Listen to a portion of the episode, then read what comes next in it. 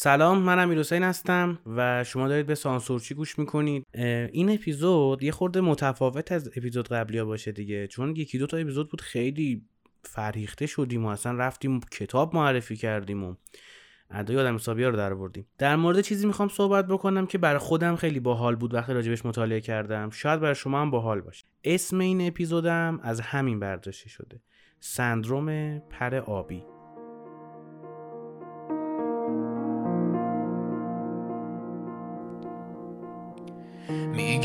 جایی بری پیداش. نمیشه اون مال تو نبود. اون شبا که شهر رو میگشتی اون به فکر حالت نبود.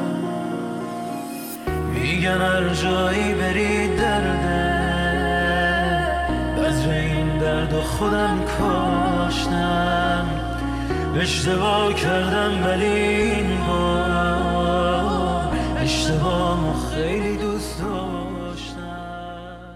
سالها پیش یه داستانی رو خوندم که کلیاتش یادم مونده. اما اونقدر برام جالب بود که همیشه تو ذهنم موند. داستان یه آقایی بود که کلی بار سوار شطورش کرده بود.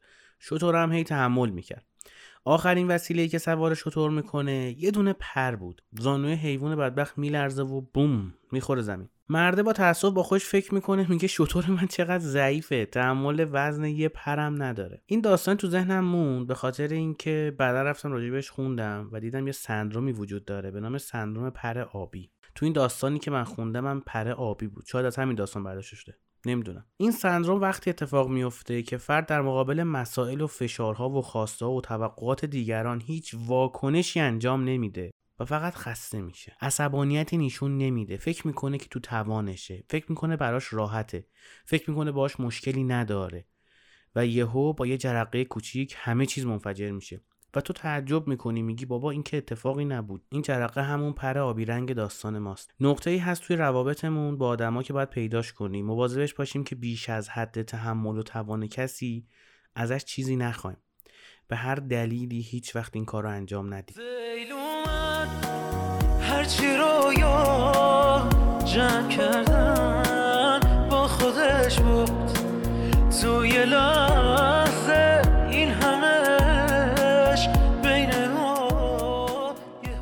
حتما شما هم تجربه داشتید. اینکه یه موقع یه حرفی به یه نفر می‌زنید و یک واکنشی بهتون نشون میده که براتون خیلی عجیبه و میگی که من چیزی نگفتم که. مثلا خیلی موقع با توجیه اینکه شوخی کردم و مگه من چی گفتم سعی می‌کنیم جمعش کنیم قضیه رو. مثل دوران بچگی که مثلا با یه نفر دعوا می‌کردیم و مثلا طرف رو می‌زدیم بعد بد میزدیمش. بعد یه جوری خودمون مثلا گریه می‌کردیم که آره منم مثلا دردم گرفته. که بگیم که آقا مثلا منم بدبختم دیگه حالا ولش کن قضیه رو جمعش می‌کردیم اینجوری. دقیقا تو بزرگسالی هم داریم همین کارو می‌کنیم. یه موقع یه سری حرفا می‌زنیم به یه سری آدما که اون پر آبیه. یعنی طرف پره پره پره ما نمی‌دونیم چه خبر تو زندگی آدما. اونم تو این شرایط عجیب و غریب کشورمون. تو یه منطقه عجیب و غریب جغرافیایی زندگی می‌کنیم. تو یه زمان عجیب و غریب تاریخ هم داریم زندگی می‌کنیم. یه وضع عجیب. اصلا کلمه کم میاره آدم واقعا. تو این شرایط یه خورده باید همدیگر بیشتر درک بکنیم اون پره رو نندازیم رو هم. آستانه تحمل آدما رو پیشونیشون نوشته نشد مثل این چالش های ریلز نیستش که بگیری مثلا بیاد سن تو بگه که اونم 90 درصد داده اشتباه میگه. اونا با چی ساختن اینو هستن مثل اینا نیستش. زندگی ننوشته طرف نمیگه من الان پرم. انقدر ور نریم با هم دیگه. همیشه هم قرار نیست توی رابطه باشیم که طرف مقابل اون برام مهم باشه که انقدر باش ور نریم. آدمیم دیگه. خب با هم در ارتباطیم دیگه. یه خورده بیشتر هوای همدیگه رو داشته باشیم به نظرم می‌تونیم خیلی بهتر زندگی بکنیم. من کتاب 80 20 رو هم که میخوندم این کتاب میگه که یک خطی هستش یک خط نامرئی که وقتی بیزینس ها از اون خط رد میشن یک جهش های خیلی بزرگی می‌کنن. و مثلا بیماری ایدز زمانی که خب وارد آمریکا شد فکر کنم یه دونه مهماندار بود با 42 نفر خوابیده بود و اینا رو بهشون منتقل کرده بود. حالا یه خورده آمریکایا رابطه میشون خیلی قوی تر از میانگین جهانی فکر کنم مهمانداراشون. ما فکر می‌کنیم فقط توی فیلم های غیر اخلاقی چنین چیزی هست و ظاهرا در دنیای واقعی هم هستش. و خب مثلا این آدم خودش یه تنه مثلا نمودار کشیده بالا. و میگفتش که وقتی شما با مثلا یک انسان دامنه ارتباطاتش گسترده است دیگه. و دامنه ارتباطات آدما با هم فرق می‌کنه. مثلا یه دکتر ممکنه که با 200 نفر connection داشته باشه در زندگیش. مثلا یه آدم بیکاری که گوشه خونه نشسته با پنج تا رفیقاش میره قلیون می‌کشه. تهش دیگه connection ش اینه که قلیون می‌کشه. بعد مثلا live هم می‌ذاره حالا. مثلا داره قل قل قل قلیون live می‌ذاره. چه خب خب بعدش و اینا با هم فرق می‌کنه. و میگفتش که مثلا وقتی اون پزشک مثلا درگیر این بیماری میشه احتمال اینکه بده به چهار نفر دیگه خیلی بیشتره.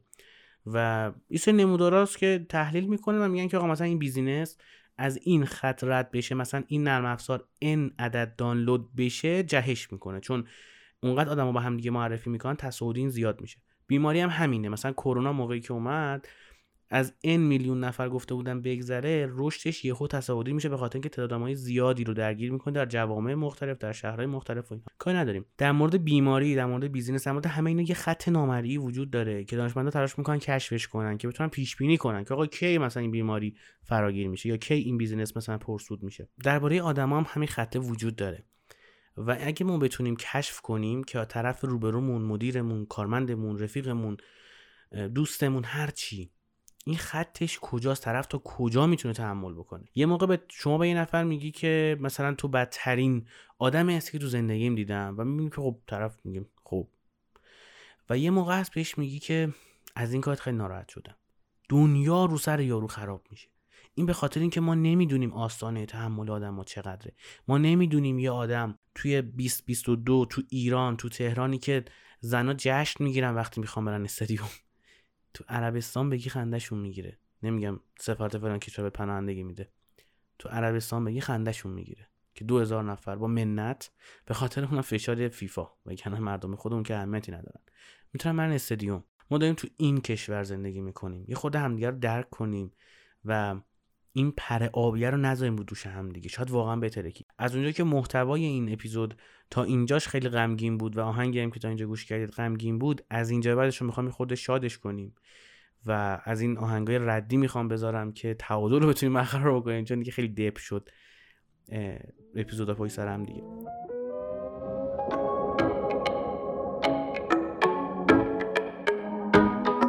جای کسیه میشه نشینی؟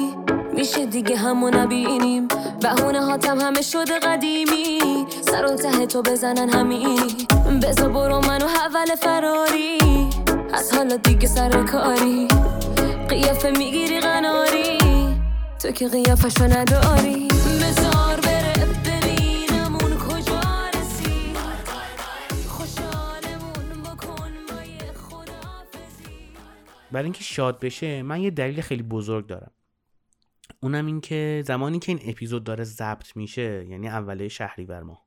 توی ناملیک ما سرقمی شد سابسکرایبامون. توی کست باکس تقریبا چهار برابر شدیم توی دو اپیزود قبلی یعنی شدیم پنجاه و رد کردیم.